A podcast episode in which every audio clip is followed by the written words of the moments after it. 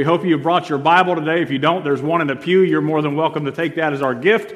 But we'd ask you this morning to find your way as part two of this message on the, from bondage to blessing. What was going on in the history of the book of Acts that records the earliest history of what the first century church was all about? What were they doing? And what we have in the book of Acts are some select texts inspired by the Holy Spirit that we have the Word of God to let us know some details about certain things.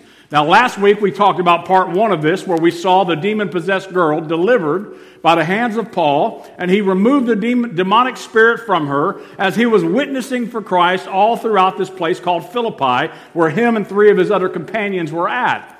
Well, part two of the blessings to bondage message today, I want to share with you what is going on in the life of Paul and what took place right after that great event where they cast out the demon that was in this, this girl that was being used by her, her slave masters, if you will, for the fortune that she was providing for them.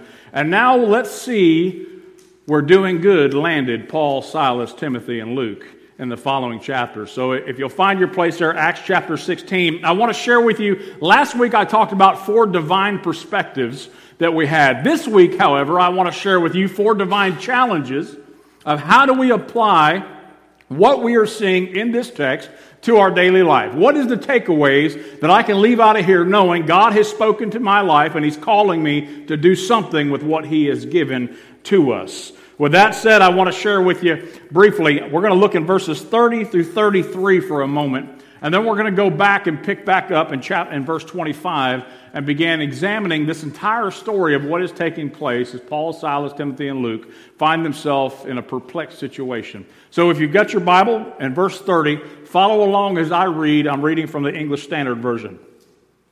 Then he brought them out and said, Sirs, what must I do to be saved? And they said, Believe in the Lord Jesus, and you will be saved, you and your household. And they spoke the word of the Lord to him and to all who were in his house. And he took them the same hour of the night and washed their wounds, and he was baptized at once, he and all of his family. It's a good word, isn't it? Well, let's pray together today over the scripture. So, Father, we thank you for your blessed word. We thank you that you speak to us through your scripture. Father, we thank you for the inspiration of Scripture, that it is God breathed, infallible, without error. And on this rock, you remind us you will build your church, the cornerstone, Jesus, and the Word that became flesh. So, Father, we pray that you open our minds and our hearts to receive all that you'd have us to learn, understand, and apply in our daily life. We ask this in the name of Jesus. Amen. Well, I want to share with you an illustration. I figured it was kind of fitting for a rainy day. You see, when I went fishing one time, I was out thinking I was going to do some wonderful things, and the storms of life began to brew. And next thing you know, during that storm, I find myself what I felt like was in this situation here. Now, I don't know about y'all, but I would want my money back. Amen? That's not a trip I want to take. Sometimes the storms are greater than what they think they are. And in reality, I wasn't on that boat, I was on this boat. It looked a little bit different. But to me, it was the same thing. It was a storm brewing in life, and I was bitten rocked even by the little waves. Sometimes the storms of life, depending on our perspective, we can think we're either out there in the middle of the ocean on a big sea that's fixing to sink the ship, or even the smaller storms of life can rock our boat enough to where we're concerned and we're fearful about what is going on. And I want to share with you, if we look in verse 25 of the text, at the beginning of this passage, we see Paul, Silas, Luke, and the other guy that's with him, Timothy. All of them are in this issue now where they've been beaten, they've been, they've been whipped with rods, and now they find themselves, Paul and Silas specifically, in prison here. So if you have your text, go back to verse 25 for a minute, and let's take a look at what was happening at the very beginning of this doing good as we, number one, recognize the miracle amidst of the misery. You notice that guy in that picture right there? He's got an umbrella. Notice he's still fishing, he's got his rod out. Isn't it wonderful sometimes that even amidst the storm, God gives us a way to overcome the challenges? Well, let's look at what he does through the life of Paul. Pick up in verse 25 and follow along. We'll read to verse 26, the end of it. About midnight, Paul and Silas were praying and singing hymns to God. Now, keep in mind where they're at. They're in a prison. They're in the inner prison. They're in the dungeon. It's midnight. It's wet. There's no AC.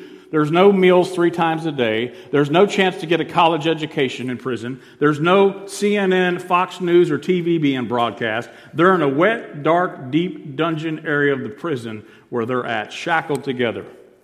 And what are they doing? They're singing hymns to God. And the prisoners were listening to them. Verse 26 And suddenly there was a great earthquake so that the foundations of the prison were shaken, and immediately all the doors were open and everyone's bonds were fastened. Now, there's some amazing things that are taking place in here. We see two times previously, in chapters 2 and around chapters 9, we see God miraculously frees a couple of his people from prison and lets them go. And here we see Paul and Silas bound in chains, locked away for doing what? They were doing good. They cast out the demon in that girl that was fortune telling, and it caused an uproar. Now here they are, uncondemned men in prison. So let me give you some reflections real quick as we go to point number one, which is recognizing the miracle amidst the misery. We know this wasn't a comfortable place for Paul and Silas to be in. We don't know exactly how old Paul was at, at, this point in his life, but we know he wasn't a spring chicken, right? That's the southern way of saying he weren't young. He was not a young man. So the depth cold, dark areas, but yet what were they doing? They were singing praises to God. So let me give you some reflections of what I've intimately called the jailbird chronicles. Paul will find himself in prison several times, which many of the letters that we have of the Pauline epistles were written from the jailbird chronicles, if you will. We have an understanding of what is taking place. Number one, I want to share with you the reflections that Paul and Silas leave us here with. Number one, times of conflict, not comfort, reveal our faith. Did y'all catch that? Times of conflict, not comfort, reveal one's faith. You see, where is Paul at here? This Damascus Road experience that he had in Acts chapter 9 when he was persecuting the church, he had a radical transformation. And I would argue, just like we saw this morning in the waters of baptism, friends, anyone who comes to Jesus Christ has had a radical transformation. That is you and I included with this. You may not have a radical Damascus Road, something like scales fall from your eyes experience. But if you are saved by the blood of Jesus Christ, something radical has happened in your life. But it's the times of conflict, not comfort, that often reveal how deep our faith is grounded. And here, Paul and Silas are in prison, in conflict, having been beaten with rods. Forget the fact that we're going to see in a moment that they were Roman citizens and that what was going on in this Roman colony of Philippi was absolutely illegal. What the magistrates did will bring fear to them. In the later verses, we're going to see they became afraid when they found out that Paul was a Roman citizen. They were doing all they could to eat crow, if you will, and to go and try to make it right. But number one, the reflections from the jailbird chronicles times of comfort, not conflict. Excuse me, times of conflict, not comfort, reveal one's faith. But number two, notice what was going on in the latter part of verse 25. Notice after the comma that separates it, and the prisoners were listening to them. You think anybody's watching your life? Do you think anybody's watching the preacher? What I post on Facebook? What I share, what I communicate, how I talk, how I act in public, how I respond when my coffee is made wrong? Right? You better believe it. Point number two somebody is looking for Jesus through you. Somebody is watching what we do, like these prisoners were for Paul and Silas, and watching, waiting, hoping there was something they would see in Paul and Silas that was different than everything else going on around them, and they were clinging on it. They were waiting to see this guy's in prison just like us. This guy's in bondage for chains. He, he's just like us. Why is he over there singing? Why are they praising, singing songs and hymns? I'm over here trying to figure out how can I get out of this mess. I've been filing away at these chisels for two years, have these chains, and I just can't break through. They're watching this radical issue that takes place where Paul and Silas are now praising God in the midst of the storm. The boat's rocking all around them. And what are they doing, folks? They're praising God. Think about our own life. How many times it's the midst of the storms of life that God shows up in a mighty way. Third point God often does his greatest work amidst conflict. Amidst conflict. Look what the scriptures tell us happened in verse 26. Look in your Bible with me. Read it for yourself. Let the Holy Spirit impregnate your heart with His truth. And suddenly there was a great earthquake, so that the foundations of the prison were shaken. And immediately all the doors were opened and everyone's bonds were unfastened. Folks, I believe wholeheartedly that we often, in the midst of our conflict, we so miss the very act of God in our presence, we don't even see it half the time. Now, the other prisoners, now Macedonia, this region of Philippi, it wouldn't have been uncommon. This area was prone to earthquakes. But God made this ground shake. Right in the midst of all the conflict, God showed up in a mighty way and shake the foundations, shook the foundations of that jail cell. Are we looking for God to shake the foundations of our life when a conflict arises so that we can see His very presence is with us?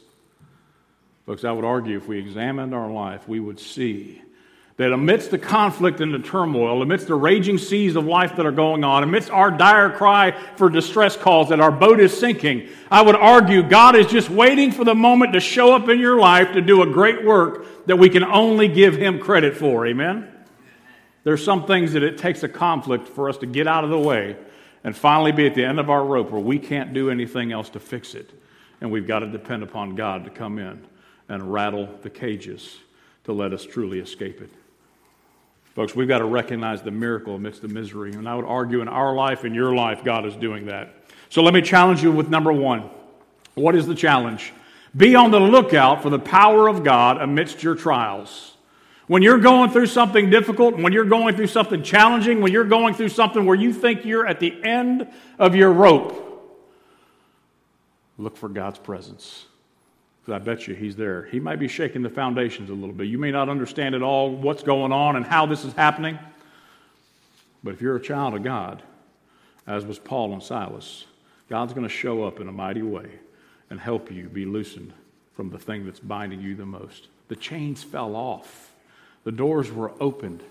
And we're going to see what happens next. Number one, be on the lookout for the power of God amidst your trials. Don't sit back like many of us are in the habit of doing and play Tom Thumb and, and suck our thumb and boo hoo hoo, poor me, I can't do nothing. No, you know what? My God is a mighty God.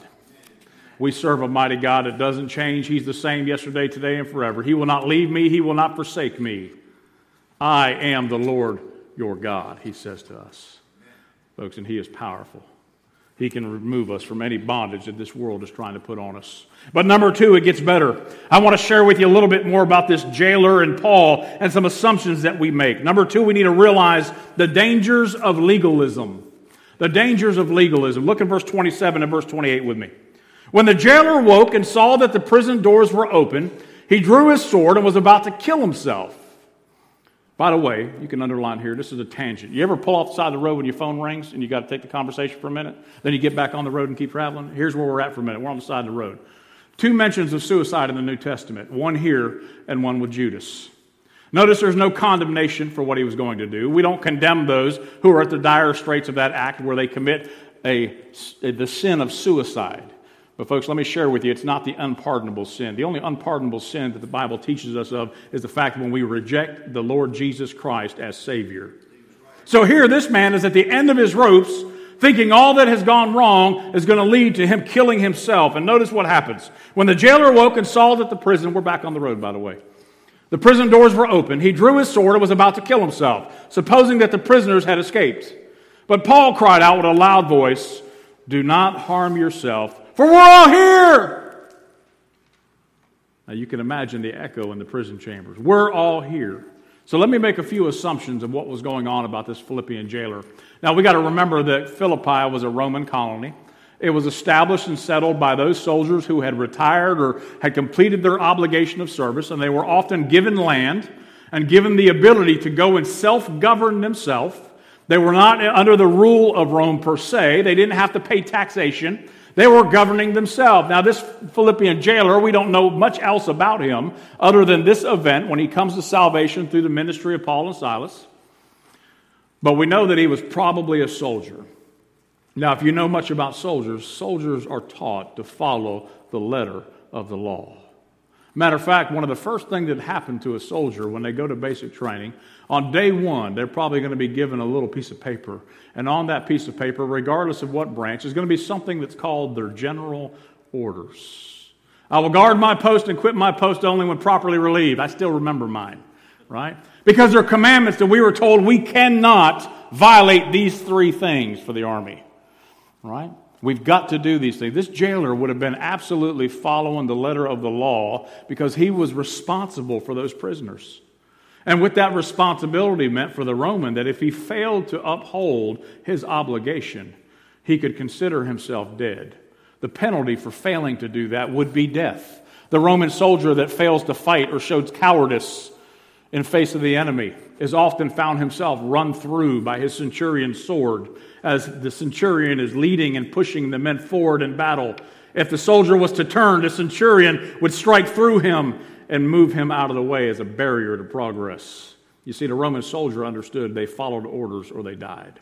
And here, he understood the weight of what took place, and he bore the responsibility of this legalism that was ingrained in him, that he had to follow the letter of the law or else he would die.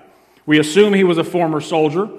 We understood that he took his job, the requirements of his job, legal requirements, he understood them, but he took his job seriously. Seriously. I mean, he really took it to heart. Lastly, he was about to kill himself for failing this responsibility. Now, what do we learn from the Philippian jailer?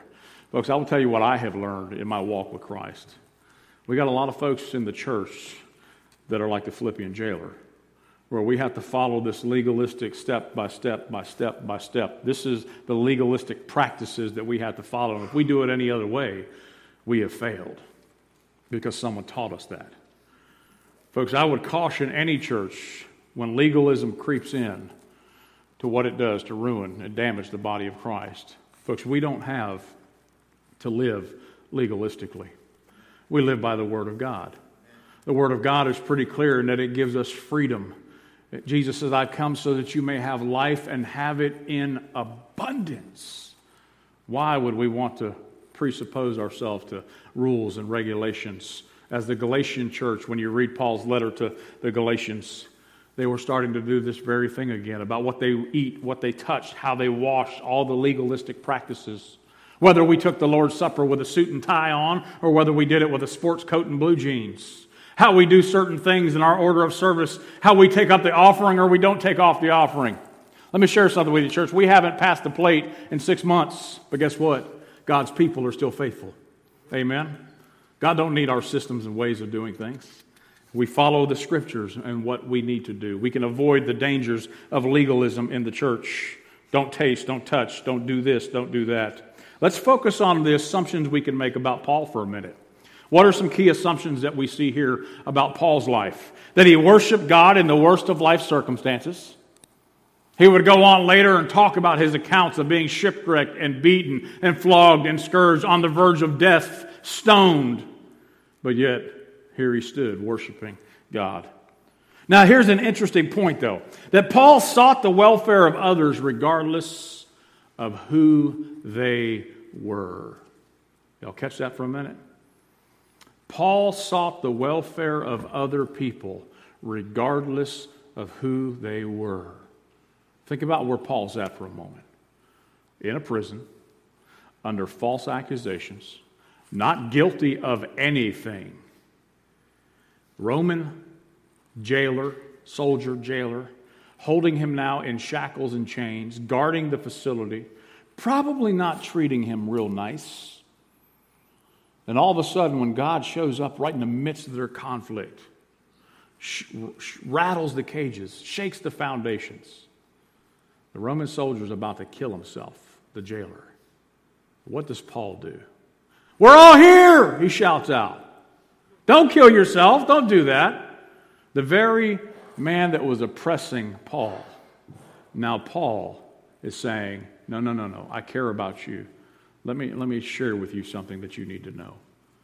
Man, what a lesson for you and I to walk away from knowing that even when we're being oppressed by people, whether they're a politician, whether they're a governor, whether they're an official, whether they're a, a family member who is as wayward as wayward can be, folks, when we are oppressed by the other side, we can still praise Jesus and look out for their welfare.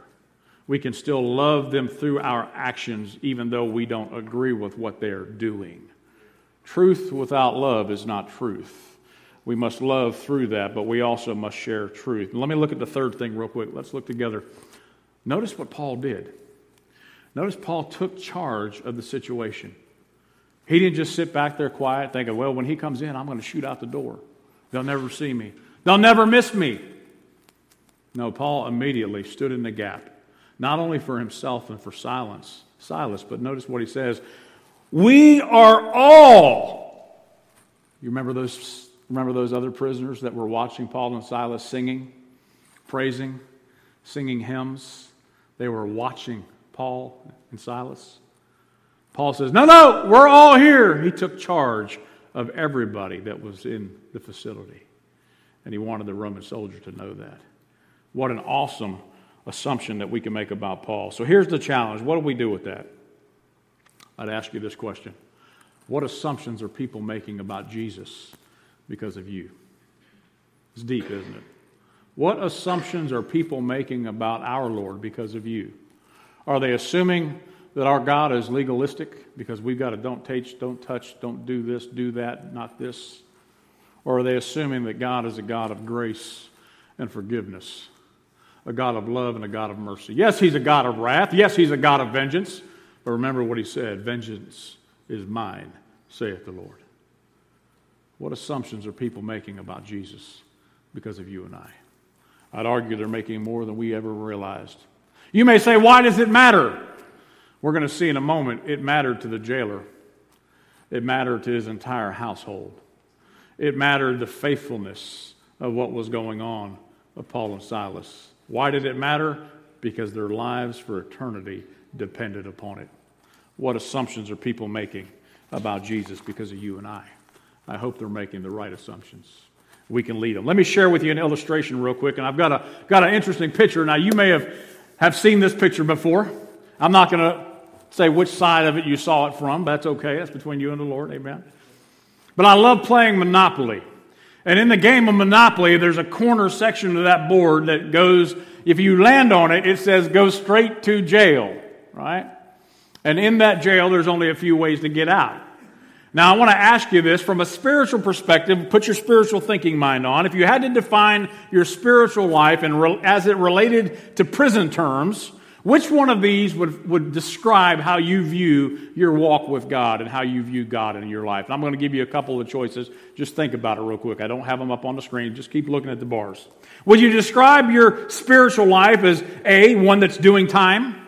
Life is punishing me for doing wrong, so I just have to deal with it. Folks, there's a lot of people that have that perspective. That life is punishing me because I've done wrong, so I'm just behind these bars, helpless, just waiting to do my time. B, that time served. I deserve what I'm getting for what I have done. I, I deserve it. C, I'm out on parole. Huh, I sure hope I can stay that way because, man, if I get caught again, I'm going straight back to prison. We live our life thinking if I fail God again, He's going to disown me this time. There'll be no coming back. Maybe it's F. Maybe you're a fugitive with the perspective of, yeah, to get me to go back, they're going to have to kill me. To get me back in the church doors, that'll be a cold day in Hades. Amen.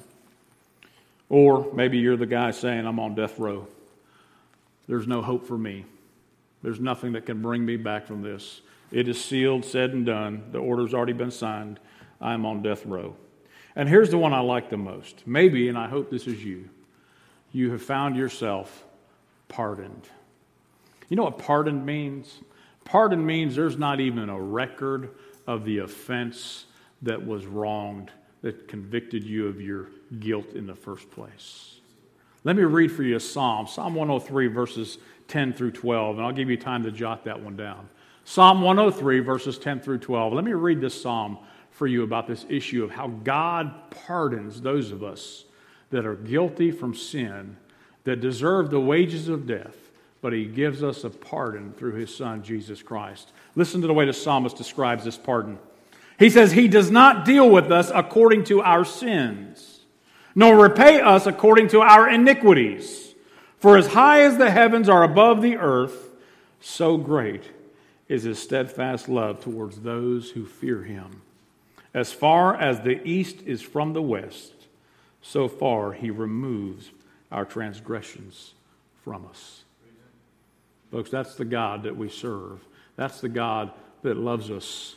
I hope you find yourself in the pardon, but if you're not in that pardon category, and maybe you're doing time, maybe you've time served, maybe you're out on parole, maybe you're a fugitive, maybe you're sitting here on death row, spiritually speaking, I'm going to share with you in this next scripture how God tells us we can have true pardon. Look in verses 29 through 34. I want to share with you how do we receive the gift of liberty, true freedom.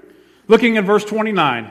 And the jailer called for the lights, and he rushed in, and trembling with fear, he fell down before Paul and Silas. Now, former Roman soldier, jailer, in charge, people under his authority. Notice his posture right now. Roman soldiers don't get fearful too often. He knows something tremendous has taken place here. And look at his position of his body, his body stature. Where is he at? He has fallen down at the feet of these two condemned men that are in prison. Folks, if that doesn't give you a startling picture of the hand of God and what is taking place here. Verse 30. Then he brought them out and said, Sirs, what must I do to be saved? And they said, Believe in the Lord Jesus, and you will be saved, you and your household. And they spoke the word of the Lord to him and all that were in his house. And he took them the same hour of the night and washed their wounds. And he was baptized at once, he and all his family. Then he brought them up into his house and set food before them. And he rejoiced along with his entire household that he had believed in God. Isn't it ironic? It's the very person who had Paul and Silas in bondage that is now turning to Paul and Silas seeking to be free from the bondage of sin. With the truth of the gospel that he has experienced, the jailer is experiencing firsthand. He knows the hand of God is upon Paul and Silas. So let me give you four, four ways, if you will, to get out of jail free. You can't win this in Monopoly. You can't land on it. You can't draw it from the deck and get it. God gives it to you for free. Number one, you need to recognize your prison.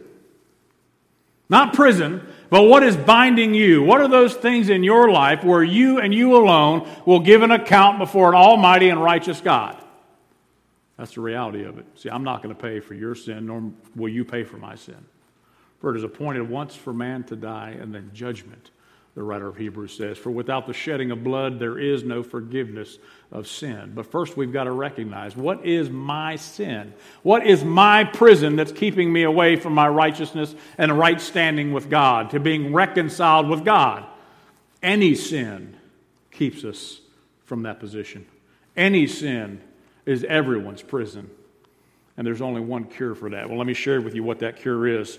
Number two, we've got to respond to the paraclete, not the punishment. We got to respond to the paraclete. What do I mean by paraclete? That's the word for comforter, advocate, Holy Spirit that comes and draws men unto the Father. For we know that the scripture teaches that no man comes to the Father unless the Father has called us and moved us. And that occurs by the Holy Spirit's convicting us in our heart that we need to be saved. You see, we need to respond to the paraclete. We need to respond to the drawing of the Holy Spirit when we realize that our sin has put us in our prison.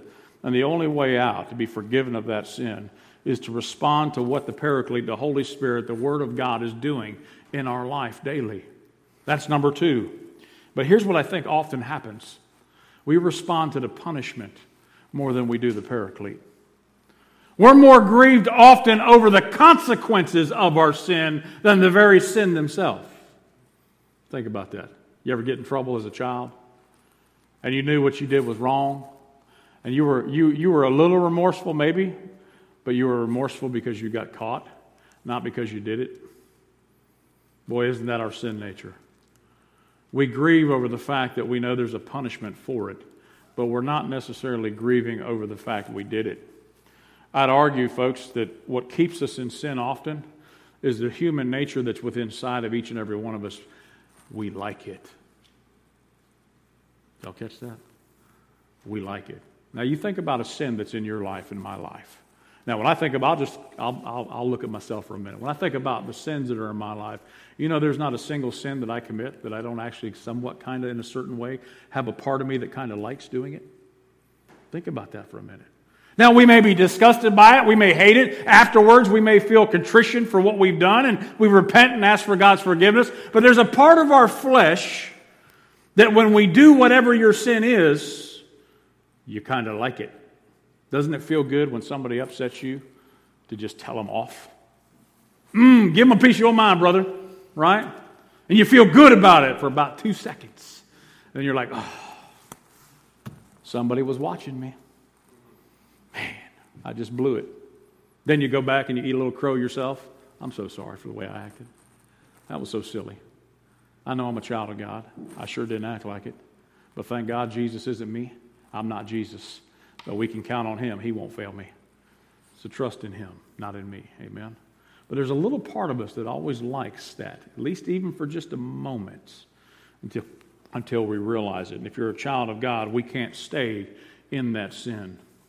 I read during our baptism from Romans chapter 6. It's very interesting. Romans 6, verses 1 and 2. Paul is addressing this issue of sin in our life. He says, should we, should we abound in sin more because of grace? Paul says, Absolutely not. Absolutely not. So when we do sin and we realize it, we repent of it, God gives us the strength to respond in a way. But we've got to respond to the paraclete, not the punishment. It's not the punishment that causes us to repent.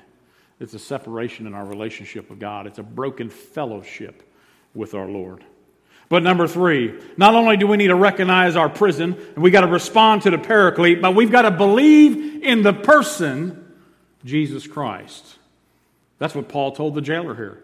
Believe in Jesus Christ and you will be saved.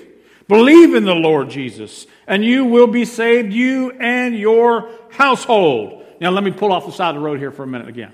All right? Y'all with me?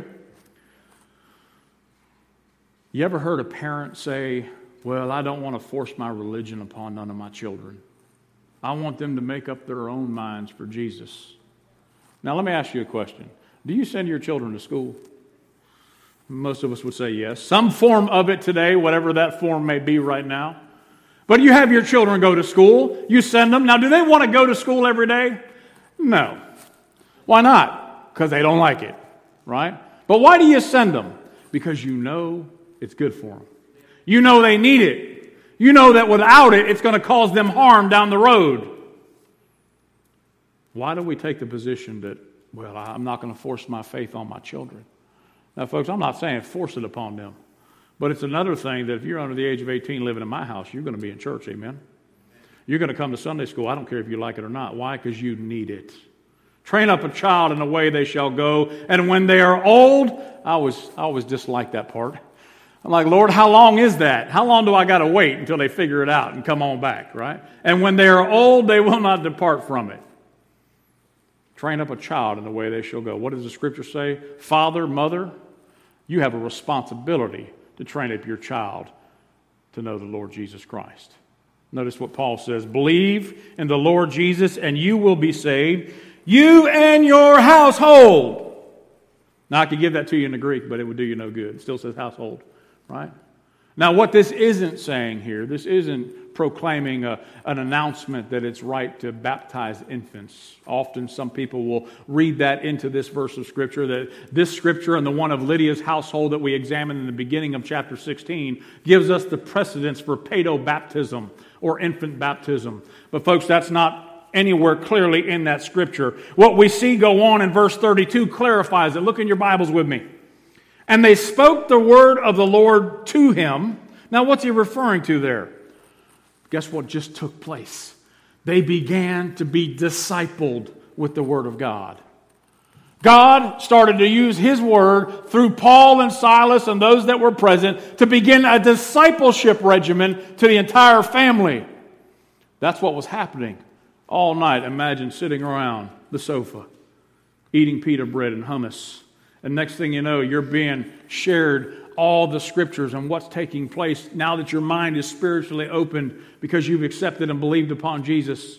And now we're going to teach you. Verse 32 And they spoke the word of the Lord to him and to all who were in his house. Everybody, servants, children, the household was receiving the knowledge of God. Isn't it a beautiful sight?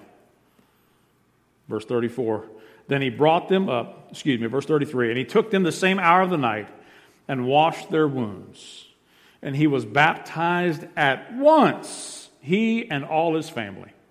Then he brought them up into his household, set food before them, and he rejoiced along with his entire household that he had believed in God. So we've got to believe in the person Jesus Christ. And if you've done those things, number four, folks, you've received the pardon from God Almighty. That's the most beautiful gift we could have ever gotten, gotten, is the fact that we've been pardoned by God through His Son Jesus Christ, through the drawing of the Holy Spirit because of the sin which is our prison. Clear as day in this text of Scripture what happened for that Philippian jailer. So, challenge number three are you still in prison? Or are you out on parole? Or have you been pardoned? The ways we look at this. What does true salvation mean? It means that I'm not in prison anymore. I may still be tempted with sin. I may still have to deal with this body and the flesh. You can read Romans chapter 7, verses 14 through 26, and see what Paul says about this issue. Oh, what a miserable man am I! Who will deliver me from this? Oh, but Christ Jesus. I still have to deal with the flesh. Are you in prison? Have you been paroled? Or have you been pardoned? If you come to Jesus, you've been pardoned. I assure you that, as far as the east is from the west. Let me share with you an image of encouragement for a minute. You ever run a marathon? Now, I know, I know, don't judge, lest thou shalt be judged, right? You know I run marathons often, you can tell, I got it. But I remember when I did run, and I ran fast, by the way. But when I did run, I remember long runs, you get wore out. You start to dehydrate. I remember at times, and so many miles down the road, my body would literally stop sweating. And it was always encouraging for me for someone to be there handing me a cup of Gatorade or a bottle of water, or most of the time just shouting at me to run faster. Uh, but the encouragement, nonetheless, was there for me. And it helped me get along, especially in the race of life. Every now and then we need a little bit of hydration to help us go that extra mile. And somebody's got to be there to hand that to us, to help us. Now, self motivation gets us but so far. A lot of people are self motivated to an extent, but then most of us need a little bit of encouragement along the way to get us over those difficult times in life. Now, what we're going to see in this next passage of Scripture in closing is going to be this encouragement that this entire event has placed and done for the Philippian church. So let's look in our Bibles real quick reviving the courage of others. Verses 35 through 40. But when it was day, the magistrate sent, sent the police, saying, Let those men go. And the jailer reported these words to Paul, saying, The magistrates have sent to let you go. Therefore, come out now and go in peace. Now, park there for a minute. Paul says, No, I don't think so. No, no, no, no, no, no. This, this ain't going to happen this way. You see, because I got other people watching too and they're going to see what takes place in just a minute. Look at verse 37. But Paul said to them, They have beaten us publicly, uncondemned, men who are Roman citizens, and have thrown us into prison. And do they now throw us out secretly? No. Let them come themselves and take us out. Isn't that good? Folks, let me share something with you if you're a man in this congregation. You can be a godly man. You can be a God fearing man. You can be a man with humility. You can be a, God, a man who follows God with all his heart, but you don't have to be a wimp. You can stand your ground when right is right. And what we see Paul doing here is standing his ground for righteousness. And he's communicating a message to everyone watching that right is right. And I don't have to cower down and walk away just because I profess the name of Jesus when we can stand for righteousness and confront wrong that is going on. We can be godly men, and ladies, you can be godly women with a surety and firmness that doesn't contradict the issues and aspects of humility, of submission, or those other things that we ought to have as well. We can stand for the Word of God with firmness and with boldness. Notice what happens in verse 38. The police reported these words to the magistrates and they were afraid. when they heard that they were Roman citizens. Now, this goes a little deeper. Now, we've got to put our theological hats on for a minute. This is the first Roman colony that we have a record of, of the gospel message taking root. Y'all with me? This is the first instance that we have where the gospel has planted a seed, where the church is starting to grow in a Roman colony. Later on, Paul will make his way to Rome. And it won't end quite as favorably as this event does for Paul, but the message gets communicated in the way that Paul had to deliver it nonetheless.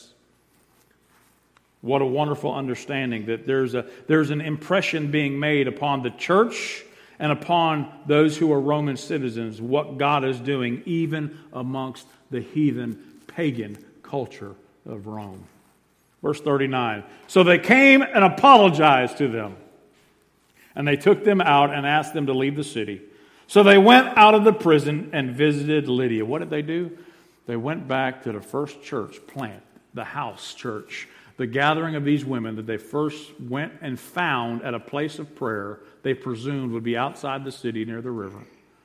And when they had communicated the gospel, Lydia and her entire household accepted Jesus and was baptized and began the Philippian church. We have a wonderful letter to the Philippian church that Paul writes, addressing these very same people in the issues that are going there.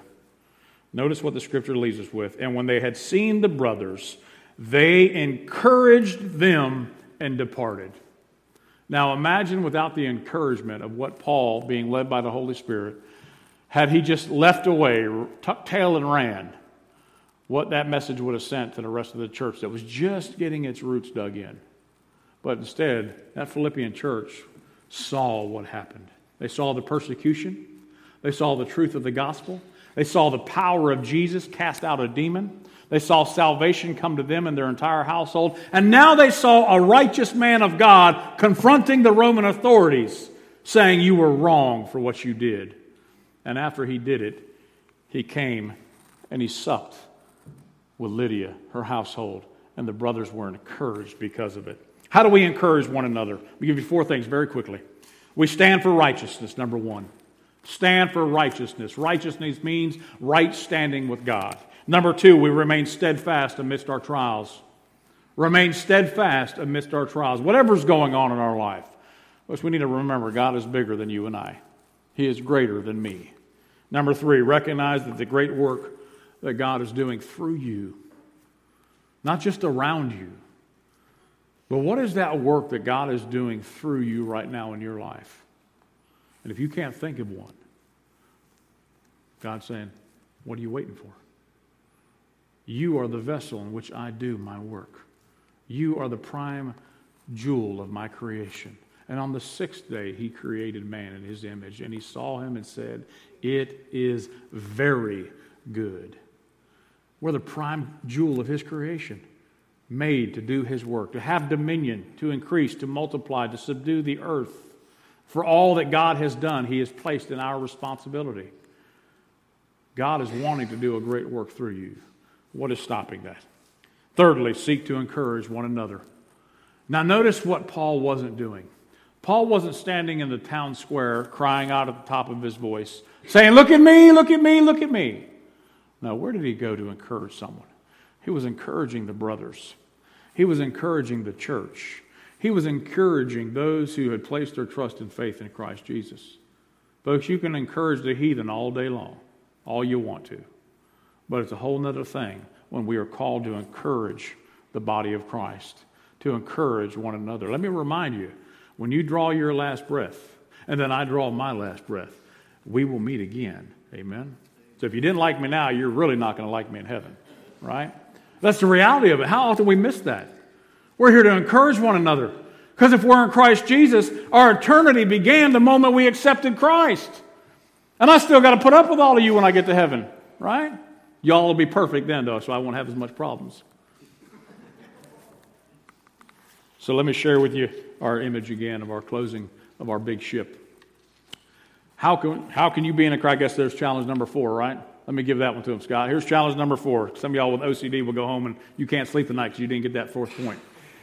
How can you be an encouragement to someone? How can you be an encouragement to the church this week, this month, or this season? Ask yourself that. How can you encourage? How can you hand a cup of cold water to someone that's thirsty? Someone that needs to take a knee in ministry? Someone that needs a breath of fresh air? Someone that needs someone to speak a word of encouragement into them to help them get over the next hill that they're fixing to climb? Folks, that's what we're called to be. Let us encourage one another. So let me close with my illustration one more time. Again, most of us think that when we're going through a storm of life, this is what we're dealing with often. Ship's about to sink. Don't you even care that we're going to die? Jesus' apostles say, his disciples say to him on the boat when the great storm, Jesus was sleeping, wasn't even bothered by it. He woke up and said, Peace, be still. And he calmed the storm. So when we think this is happening in our life, let me show you my, my favorite picture. The reality is, not only is the storm not that bad, but notice God gives us the umbrella of His salvation to keep us dry in the season of storms of our life.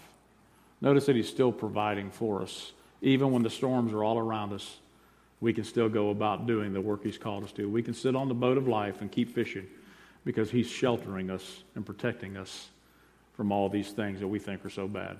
That guy's having a good old time out there, ain't he? Quiet, all by himself. Storms are often not nearly as bad as we think they are. Seek to know that God is in your presence. So let me close our message asking you, as the jailer said, What must I do to be saved? And Paul responds, Believe in the Lord Jesus Christ, you and your household, and you will be saved. Do you know that you know with the assurance of salvation that you have accepted Jesus Christ as your personal Savior? If you're at home watching, you can do that right where you are. Say, Lord, I know I'm a sinner. I believe you died on the cross of Calvary for me. I believe you were placed in the tomb, and on the third day you rose from the dead. And I trust, put my trust and faith in you. Forgive me. If you want to read more about that, you can go to 1 Corinthians chapter 15, verses 3 through 8, and you can read what Paul says about this entire gospel story in one place the truth of the scriptures. And if that's you today and you need to accept Christ because you know you've been out on parole, but you need to be pardoned, let us know somehow. During our time of invitation, you can walk forward, and I'll pray with you here to receive Christ. I can meet with you in my office, and I'll meet up with you over lunch. If you want to buy my lunch, that, that'll work too. That's good. But on a serious note, God loves you, and He loves you so much that He won't leave you where you are. Let's pray together today. With every head bowed and every eye closed. Do you know that you know that Jesus is your Lord and Savior? Do you know that there's been a day in your life where you've confessed and said, Lord, forgive me of my sins? I believe you died on the cross. Come into my life. Be the Lord of my life. Help me to follow you all the days of my life. And if that's you, then you can rest assured that you have the assurance of eternal life through Christ Jesus. And, church, if you are saved, you are the church. What are we doing to encourage one another? What assumptions are being made about your walk, about Jesus because of my walk? I'd encourage you to realize the witness and the testimony that God has given you and I to sing songs and praises even amidst our trials, that He is faithful and true. So, Father, we commit this time to you. We thank you for the Holy Spirit. We thank you for your word and the scriptures. Father, we thank you for the witness of men like Paul and Silas and this Philippian jailer who allowed themselves to get out of the way so that the work of God could be done.